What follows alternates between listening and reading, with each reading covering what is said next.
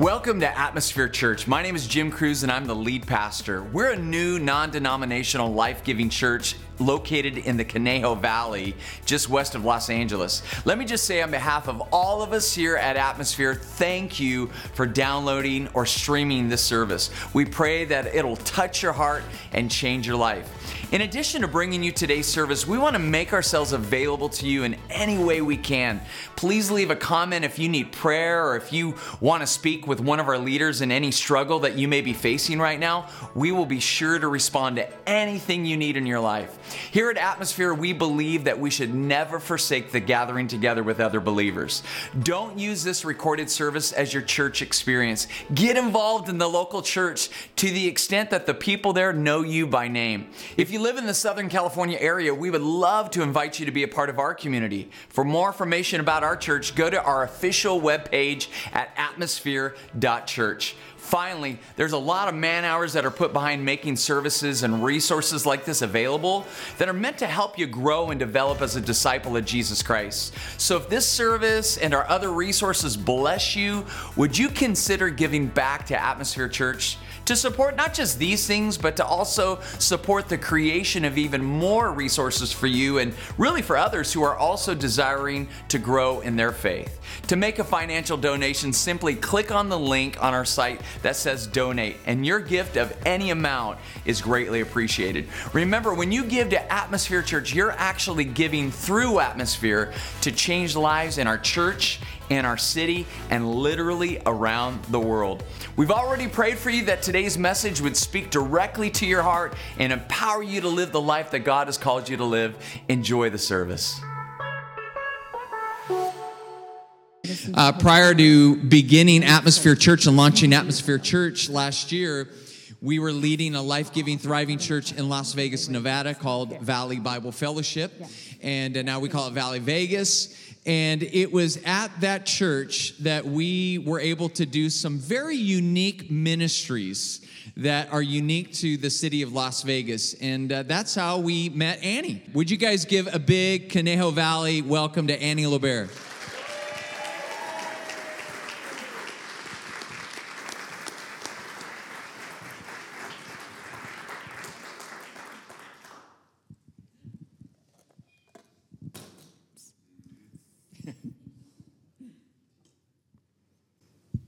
I thought that wealth would buy me things, success, fortune, and fame, but all it did is break my heart and drive me so insane.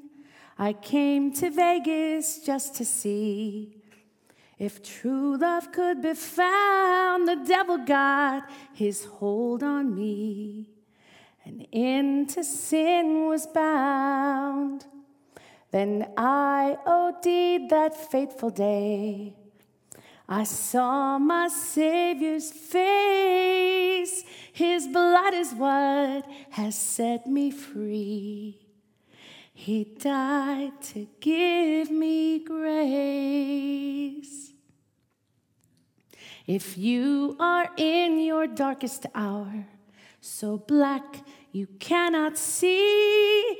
Reach up to him, and in his power, Jesus, he'll set you free. Thank you. That's my little song. So you got thanks, Pastor Jim. I'm so excited to be here right now because uh, this was planned about a month ago, right? And unfortunately, my husband, he is not feeling good, but it's not the flu, so that's a good thing. But the other part of this is some of you have been watching, maybe if anyone knows who we are on social media, my husband's been facing a little bit of a challenge. He has a couple tumors in his brain. So, uh, he's on this special medication, and it's very natural. You guys can figure it out. It's green. And uh, it's, it's actual oil that he has to take every night inside of his gums, and it's a very potent dose. He has five more days left, and he's done. He's been on it for about three months and it's supposed to shrink tumors. It's called Rick Simpson oil. So if you guys want to look it up later, it's really awesome. And I'm like very excited to be here because he was supposed to be with me, but as you know, sometimes we have to go solo, right? How many of you know my story? Some of you? Only a little bit. Yay, I love it. So uh, I met Pastor Jim, and Pastor Jim, it was 2005, 2004, 2005. And I was actually on Facebook the other night, and I, my title was kind of controversial. I put, Making a Jack A out of my butt myself, right? And some people got on my feet and I was like, What are you talking about? So this is what I did. I got really excited. When I was in Las Vegas, I got radically changed by the love of God. And I went to the porn convention. And Valley Bible Church was there. It was crazy. I was like, what are you guys doing at the porn convention? Like, this is so weird. I mean, I was there to do outreach, right? There was a bunch of girls from the brothels working there and a, a bunch of strip clubs that were being represented, and that's my ex industry. So I went there to talk to the girls, and I saw this little booth, and they were giving away popcorn and Bibles. So random, right? And I'm just like, what it, I, like, I like this place. So I came to that church that Sunday and I was very, very blessed. And I got really excited, like I said earlier.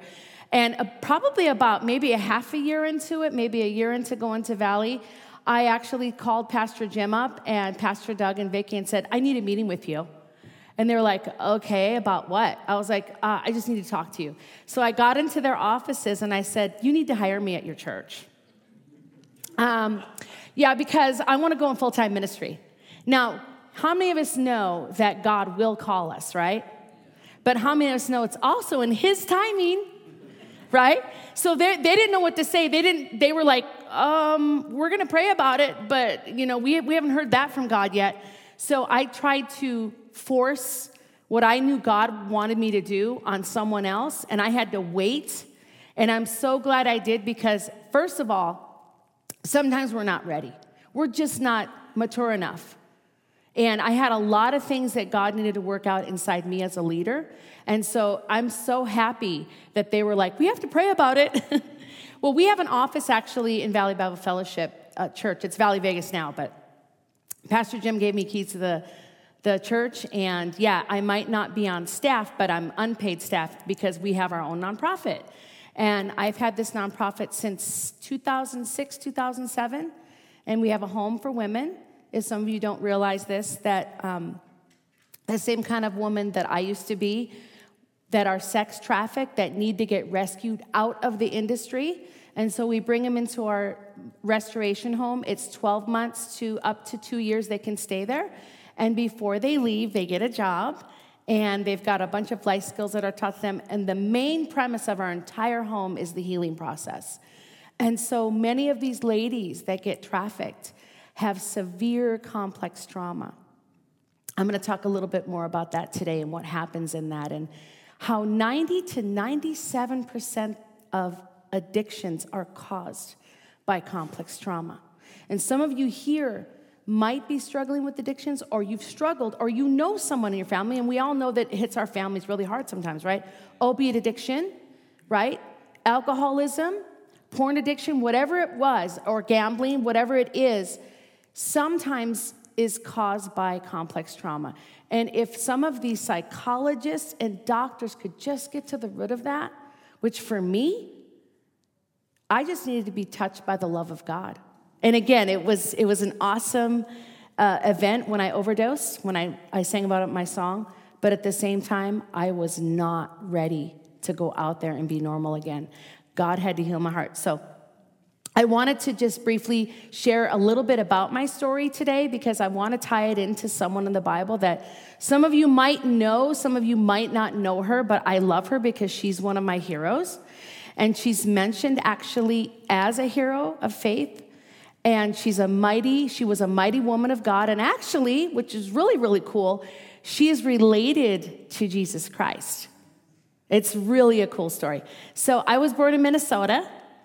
Some of you probably can still hear my accent, especially if I say, I'm gonna go to the post office. They're like, whoa, where are you from Minnesota? Or if I say, oh, I'm gonna get a pop. Well, that's what we say when we're in Minnesota. We don't say soda, we say pop, right? And if, if my mom, if you were at my mom's house, she would say, Oh, do you want to have supper? You don't say dinner in Minnesota, you say supper. Yeah, so I was raised in Minnesota. My daddy was in the Air Force when I was very little. He got unfortunately kicked out. He was drinking, and uh, unfortunately, he went to AA for about a year. Which, by the way, I think AA is great. Celebrate Recovery is even better because Celebrate Recovery is a derivative of AA, but it's got the Jesus factor added to it, right? So my dad only went for a year. And how many of us know that when you don't really deal with that root issue and you're an alcoholic, what happens to your life? Either you're a dry drunk that's really, really, really, really angry, like my father was, or you become a full blown addict within a couple months, or a day or two, or a couple years. You fall off the wagon. So, my daddy, what I didn't know it at the time, my dad was dealing with a lot of, and I look back now and it, it just blows my mind. He was dealing with complex trauma. When I look up the symptoms, I've been studying it for about a year and a half, almost two years now. And I read the symptoms of complex trauma. And if, if some of you don't know what trauma and the, the difference between PTSD is and trauma, complex trauma, and this is what it is PTSD is a one time event. Let's say it's a tornado. Maybe a relative of yours died, your best friend died, you witnessed a car accident and someone got radically hurt, right? Maybe your house, your house got robbed. Uh, maybe lightning struck your neighbor's house and it burnt out, and you know. So it's an event like that. But complex trauma is a series of events repetitively done over and over and over and in a way that harms someone.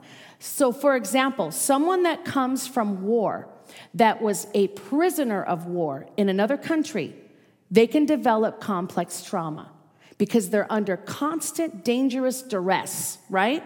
So, another good example, which is totally opposite, it's a young child in a home where there's violence and you're walking on eggshells and you don't know left or right, up or down because you're afraid at any moment you're gonna get screamed at, you're gonna get hit, or in a, a home where you're being you're a foster child. You're being sexually abused by the help. You're being sexually abused by the babysitters.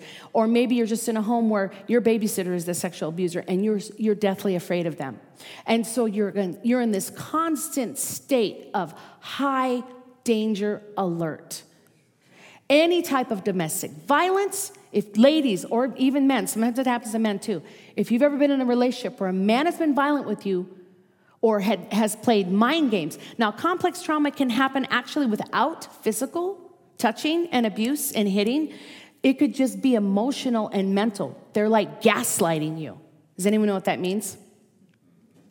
So it's being around toxic people that are very abusive and you cannot escape the abuse. So when I look back at my life, this is what I grew up in. It's like my daddy was so abusive but I loved him, but I was deathly afraid of him. And so, do you know what complex trauma actually does to, you, to us? It causes ADHD. Wow, things are connecting now, aren't they? ADHD, right? Major depressive disorder. It causes bipolar, promiscuous behavior, drug behavior, addictive behaviors, borderline personality disorder, schizophrenia,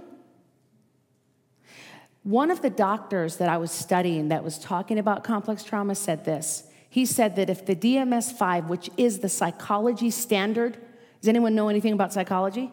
Some of you do.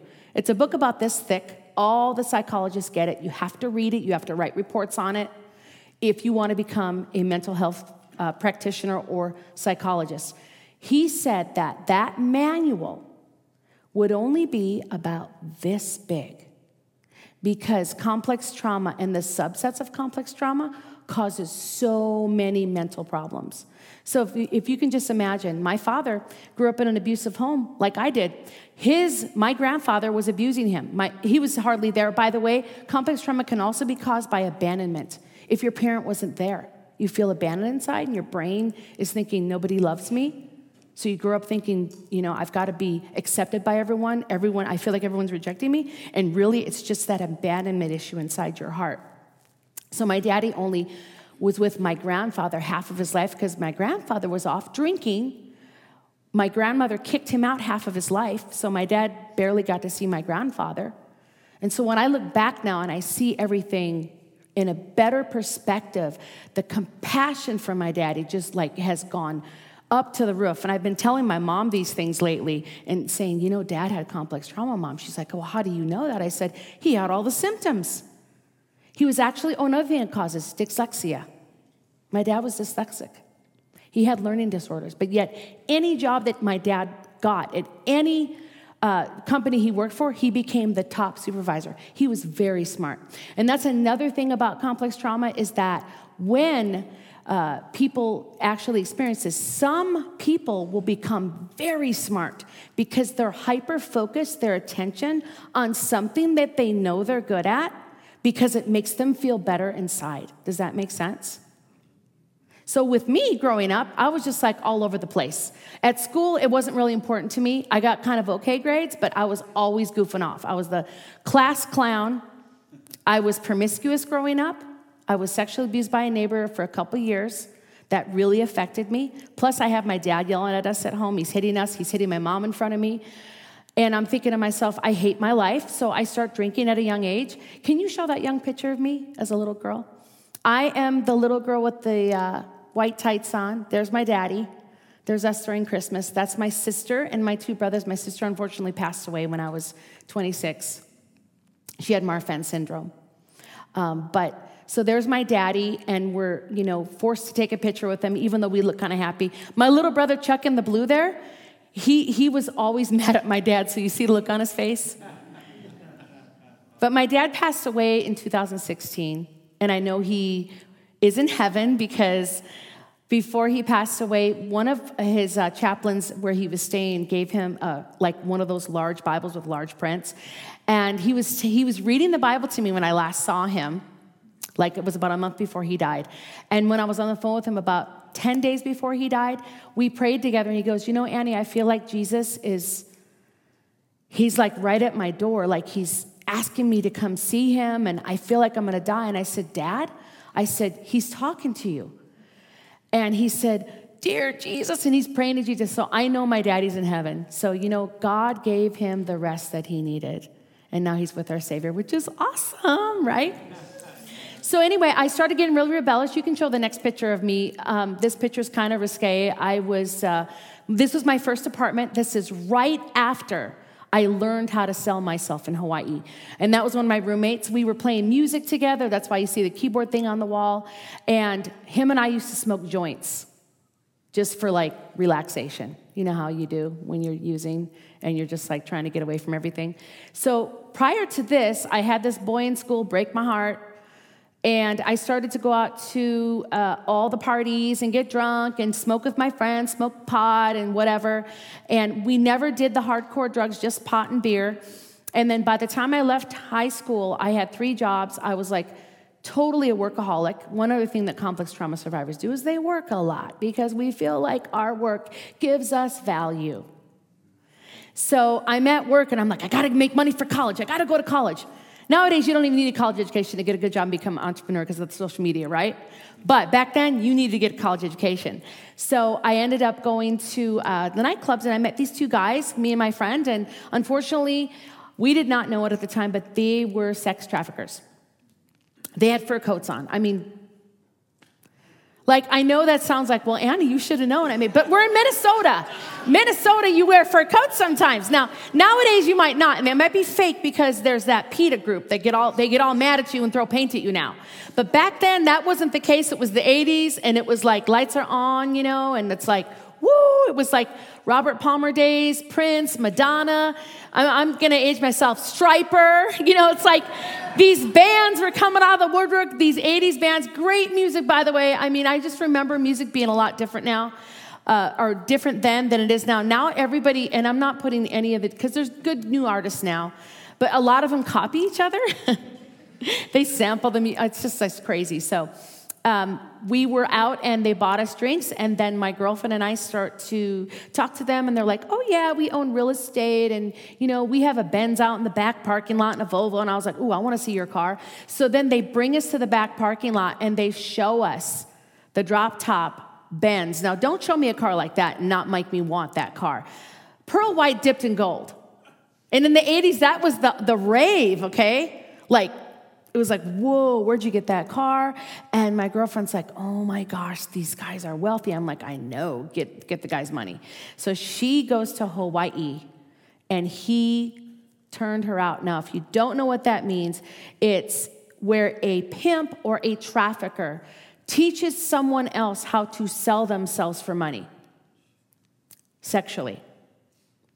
So she calls me up from Hawaii probably about a week or two later and says, Hey, come to Hawaii. I'm on the beach. I'm in a drop top Corvette. It's yellow. It's weird, right? Yellow color striper. And uh, I got, I'm on the cell phone. I'm just like, Whoa, wait a second. Cell phone, what? Back then it was $5 a minute, you guys. Listen, these little toys we got here, these are toys, right? this is our computer. We don't have we didn't have plans back then. They, it was five bucks a minute, okay? And the phone was as big as this book. Hello? I'm not kidding you. It would, it would burn your hand. It would get so hot. So we ended up, um, she ended up calling me and telling me to come to Hawaii. I go there. I learn how to sell myself. I come back to Minnesota, no pimp, nothing. Quit all three of my jobs, start working strip clubs. And I met this guy at the strip club probably about six months into it. And listen, you guys will have to get my book for the rest of the juicy part of the story. So I'm just going to end that part here about what happened between him and I, but let's just say I had no idea. My name was Fallon. That's why this book's called Fallon. That was my working name. You do not use your real name when you're in the sex industry. You use a fake name because you do not want your relatives or your friends to know who you are and what you're doing. So it was perfect for me. I'm in another state. I'm going to name myself something else. And I moved from Minnesota to Las Vegas because my girlfriend, which is very common with traffickers, they had houses all over the country. They had a house in Baltimore, Chicago, uh, Minneapolis, Los Angeles, Las Vegas, Hawaii. So we moved to Las Vegas, and I thought it was like going to be a three to six month gig. I was like, I brought my boyfriend, the one I met at the strip club, the one I fell in love with, and he was like my Romeo because I was a Disney chick. Because you know what, ladies? Frankly, we just love fairy tales, don't we? Don't we? Don't lie, we do. And men, you love them too because you can become the hero in them, right? Except if it's uh, that uh, movie called Frozen. So anyway. Which, by the way, the art, the actual original author of that actual story is a Christian man. You guys ever look it up later, you'll see. The story is actually based on Christianity. So, um, yeah, so men love it too because you can become our Romeo, right? And so that what was happen. I fell in love with this guy. I brought him with me to Las Vegas, and the first night I worked, he beat me. Now, here's what doesn't make sense: is I seem pretty smart and intelligent, right? You know, got it together a little bit, a little bit. And uh, you wouldn't think somebody like me would allow a man to take advantage of me like that, but you have to remember something. Your brain's hardwired for what you see when you're a child. So, guess what I saw when I was growing up? Shut up. You, you F and B. Now, I'm, I'm just going to fill in the, we don't need, we're in church right now. We don't need to swear. But let me tell you something. That's what I remember. It doesn't mean that I wanted that in my life, but for some reason, we are attracted to people that have the same kind of personalities, the ones that we wanted affirmation from. So, any man that was tough, that was kind of like a little bit hidden with his personality and a little bit bold, like my father, I was attracted to. That was my pimp. And I had no idea he was going to hit me and he was going to beat me. But guess what? You know, you fall into it. And then I ended up staying with him for five years. And then I got with another man that was just abusive. And again, you have to get the book because there's way too much to tell. And Pastor Jim knows my story, how long the story actually is. We could sit here for days. So, the good news is this is that guess what? I got away eventually a decade of trafficking. If you can show that picture with the red dress, I had to edit this last night because it was a little risque. That was me at Sharks nightclub in Las Vegas with one of my girlfriends, and that was in my height of trafficking. Now, do I look the same? Hopefully not. Hopefully not. But that was me just thinking I was all that in a bag of chippies with my long hair, and all the men are looking at me, and I'm just so special. See, sometimes, ladies and gentlemen, listen to this. You'll see a girl dressed like that. You'll see a girl on Instagram half naked, whatever. You'll see girls out there in the nightclubs, whatever, walking in the mall half naked, and you don't know the story behind their story. You don't know what they're going through. How do we know that they're not looking for love? And their way of love is to show some flesh because they feel important when they do that because they're broken inside and they have complex trauma. Possibility, right? Look at Marilyn Monroe. They say that she was a foster child, went from home to home to home, was sexually abused more times than she can count. She had, a, they had something called histrionic personality, which is part of complex trauma, and it means an over sexualized personality, and that was me. I relate to her so well. I love that. I hope she's in heaven. But anyway, um, I ended up getting away, and of course, you heard my little song. I overdosed on cocaine one night, August 2nd, 2003. Thank you, Jesus. I had a church background. I was raised in Lutheranism, and uh, I knew who Jesus was, but I just didn't have faith in him, and I didn't believe in him. And there was someone else in the Bible that came to the end of their ropes named Rahab. And she's very inspiring to me because she was a woman that was running a brothel. Like in Las Vegas, we have brothels, right? Not in Vegas, but outside of Clark County, there's, there's legalized brothels. I think there's 23 of them. Yeah, it's pretty crazy. And it's legalized sex for sale. And if you guys don't know what trafficking is, here's the definition Sex trafficking is human trafficking for the purposes of sexual exploitation, including sex slavery. A victim is forced in one of a variety of ways into a situation of dependency on their trafficker and then used by the said trafficker to give sexual services to customers. And by the way, they don't get to keep the money, they take everything. They control you, they manipulate you. You guys, I want you later to do me a big favor and do some homework for yourself. I want you to Google sex trafficking wheel. And when you read that wheel, you're going to be shocked. Everything in that wheel happened to me except for the language barrier. Everything. And so to get away from a trafficker, you'll lose your life basically. If they know you're leaving, they will they will find you, they will hunt you down. It's just like the mafia. So, there was these two amazing men of God in the Bible that were the generals after Moses died. And does anyone know the story of Moses? And the million and a half Israelites that came out of Egypt. So we're going to base this, the rest of my little lesson on this story. So the Israelites were already in the desert for 40 years. They were wandering around, lost. Apparently not, but lost because they weren't submitting to God. And finally, at the end, Moses, he was going to go in the promised land, but God did not let him. So he died right before they crossed over. And when they crossed over, God told them, Get, I'm going to give you Jericho. And there was this town, which they have ruins, by the way, that was a Canaanite town. They said they worshiped the moon god there. And there was a woman that lived there named, named Rahab. And she lived inside the wall, and it was an inn, and there was three different places that people would come to through Jericho to get to the promised land. So it was a hub for activity. And it was like a hotel inn, so to speak. And so they could see all these different men and travelers walking by their inn. And of course, why wouldn't you sell sex since it's a hot spot, right? So that's what she did. She was a prostitute.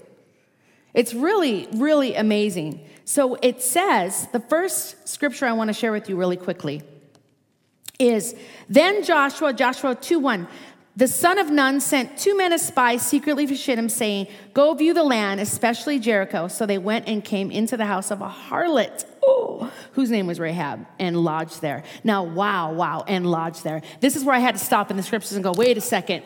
Uh, now, wait, now, what are these guys doing? Because, first of all, um, they could have went somewhere else in that town, probably. They didn't have to go to Rahab's house. But these guys were spies. Remember, these guys were spies. They needed to be incognito. Now, how did anyone know who they were? Because supposedly the king came in the scriptures, it says, knocked on the door and said, uh, You have two spies from Israel? Where are they at? And you know, she was like, uh, What? I don't know what you're talking about. And this was what everyone calls the Rahab lie. So she, they, she put him on top of the house and hid him under some flax, which is one of the things and things that she crafted. I went and looked at this before, and she actually uh, they, it's a possibility that the rope that she laid out on her window was made of flax and it was red, right? So these guys, she hides, she hides them. And the thing about Rahab is this, and I so relate to her. First of all, prostitute, right? Second of all, why did she want to hide these spies? Okay, let's go back into the scripture and, and read. This is what she said to the men after she told the king, Go away. They're not here. Go up the road. They're there about five miles to the left. Take a right. Take a left. Then go down the, the, cat, the cave and then go out of the cave. and Whatever. So, right? It says, I know that the Lord has given you the land and that the terror of you has fallen on us and that all the inhabitants of the land have melted away before you. For we have heard how the Lord dried up the water of the Red Sea before you you when you came out of Egypt and what you did to the two kings of Amorites who were beyond the Jordan, to Sihon and Og, whom you utterly destroyed. And when we heard it, our hearts melted.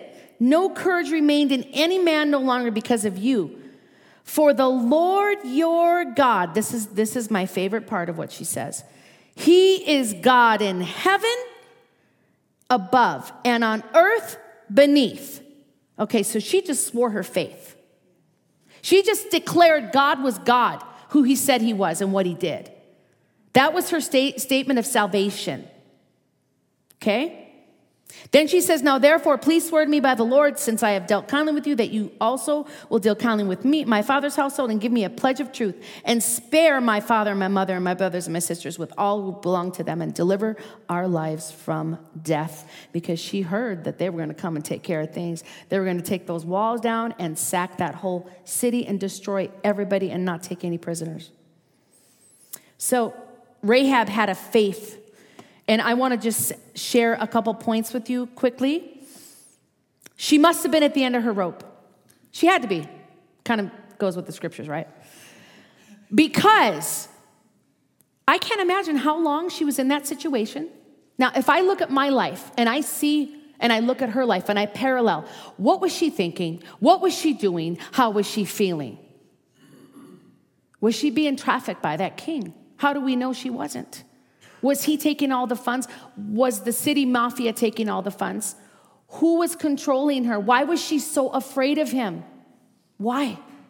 Because it's a very high possibility from the brothel work that I work with and the girls I work with on the strip, there's a 90 some percent chance she was being sex trafficked.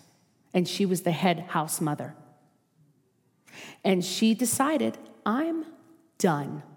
And I can't take it. I can't take it. And you know, God met me right where I was. Nobody preached to me. He talked to me in my heart when I OD'd on, when I OD'd on that floor. He met me right where I was at because I was done. And I wanted to get out of it. So that's something really to consider, right? Are we ever in a rock and a hard place? Are you in a rock and a hard place today? She was. That's what I think. This is my personal opinion, by the way.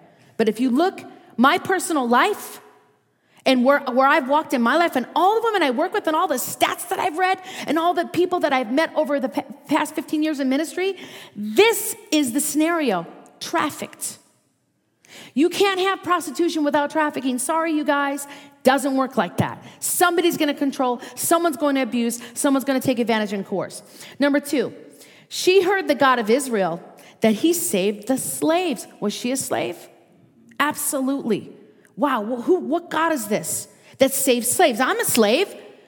Is he the only God that can save me? Because these other gods they're worshiping the moon god and Ish- Ishtar and everyone else, they're not saving me. I'm stuck in this brothel right here and I'm stuck with 20 men a night. So, guess what? I believe she was thinking, wow, he, he can save a slave like me. She wanted her freedom. And then, number three, she took a risk that paid off. She lied, yes. She risked her life. But she stepped out in faith because she was done. And sometimes that's what we have to do. I don't know who I'm speaking to here today, but guess what? You know, faith. It says in Hebrews 11 1, faith is the assurance of things hoped for, for the conviction of things not seen. She might not have seen her freedom, but she knew it was coming. She knew that she knew it was coming. Otherwise, she wouldn't have said what she said to the spies, right? Amen? Then, I like this part the lies under duress. Here's why I believe that she was justified, even if she lied. Because when you are a victim of trafficking, or if you're under duress where your life is at stake, you have to lie in a situation that she was in. Now, I'm not saying that for everyone, for every situation, but in her particular situation, for her to get out of where she was and to save her family, she had to tell a little white lie to the king. She risked her whole family by lying to these the king and his army, right? So the last thing that I wanted to share was her story is a redemption of the lineage of Jesus and what he died for. Because Jesus died for our sins and he took his life and gave his life for everyone here, right? And that she did not have to be defined by her past. Do you know that Rahab was totally embraced by Israel, the Israelite people? It says she lived with them the rest of her life. She married one of the spies, they think. This is one of the scholars think. Shalom. Woo, little, that's a good movie right there. Hey, baby, what you doing? Hey, I'm just gonna, uh, you know, I'm just trying to uh, shut the brothel down. Anyway, I'll hide you over here. Um, you're kind of hot. You know, it's like, woo! so, and then guess what? So, their child, who was their child? Does anyone know the history of the Bible? Boaz. And Boaz married a Canaanite woman. Where did he get the grace to do that? Did his mama teach him because she was a Canaanite? Huge possibility. He honored his mom's legacy and what his mom did because his mom was a hero. She saved lives. And the other thing about Rahab is, is she was willing to save her family. But not only that, the spies, because she knew that if she did this, her whole life would change and she would become free. And she was not worried about a reputation. Some of you are worried about your reputation. You, you want to know what, you guys? Let me tell you something. Jesus didn't care about his reputation either. And that's one thing that I've learned over, over the years doing ministry, because some people don't like her name. By the way, it's based on Matthew 4 19. I will teach you how to fish for people. Matthew 4 19 states, and the first four fishermen were disciples of Jesus. Did you know that?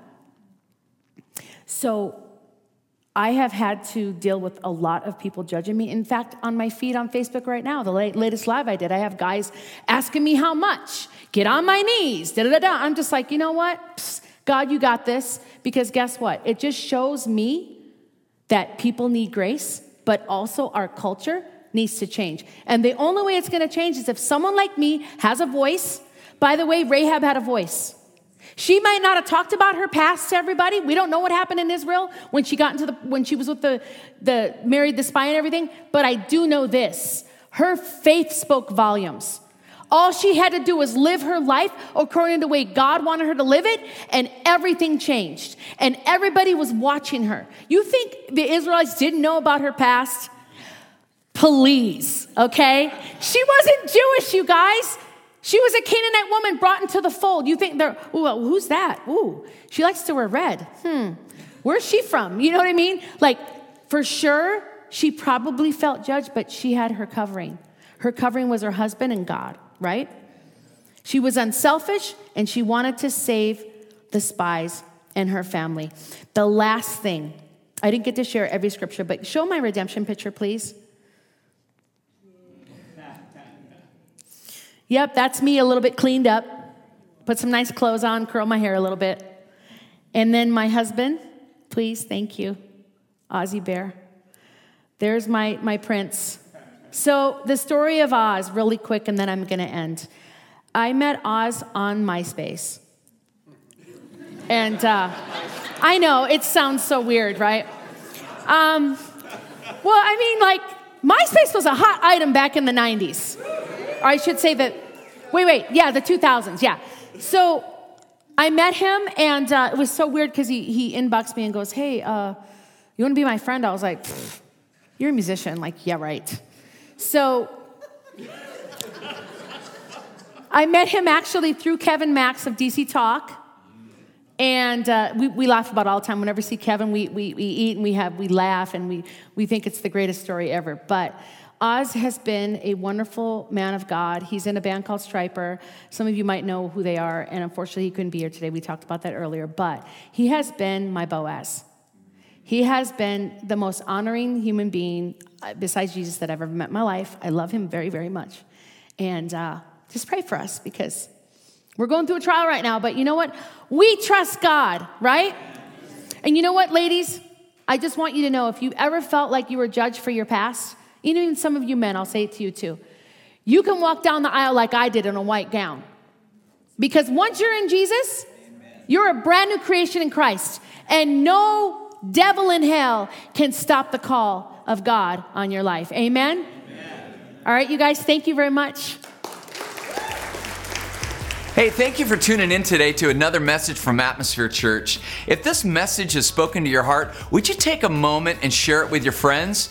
You can connect with us on YouTube, iTunes Podcast, Facebook, Twitter, and even on Instagram. Simply do a search for Atmosphere Church through these various platforms and click either the follow or subscribe buttons. It's another great way for us to be able to stay connected with you. And until next time, we pray you'll keep the faith, spread the hope, and live the love. God bless you.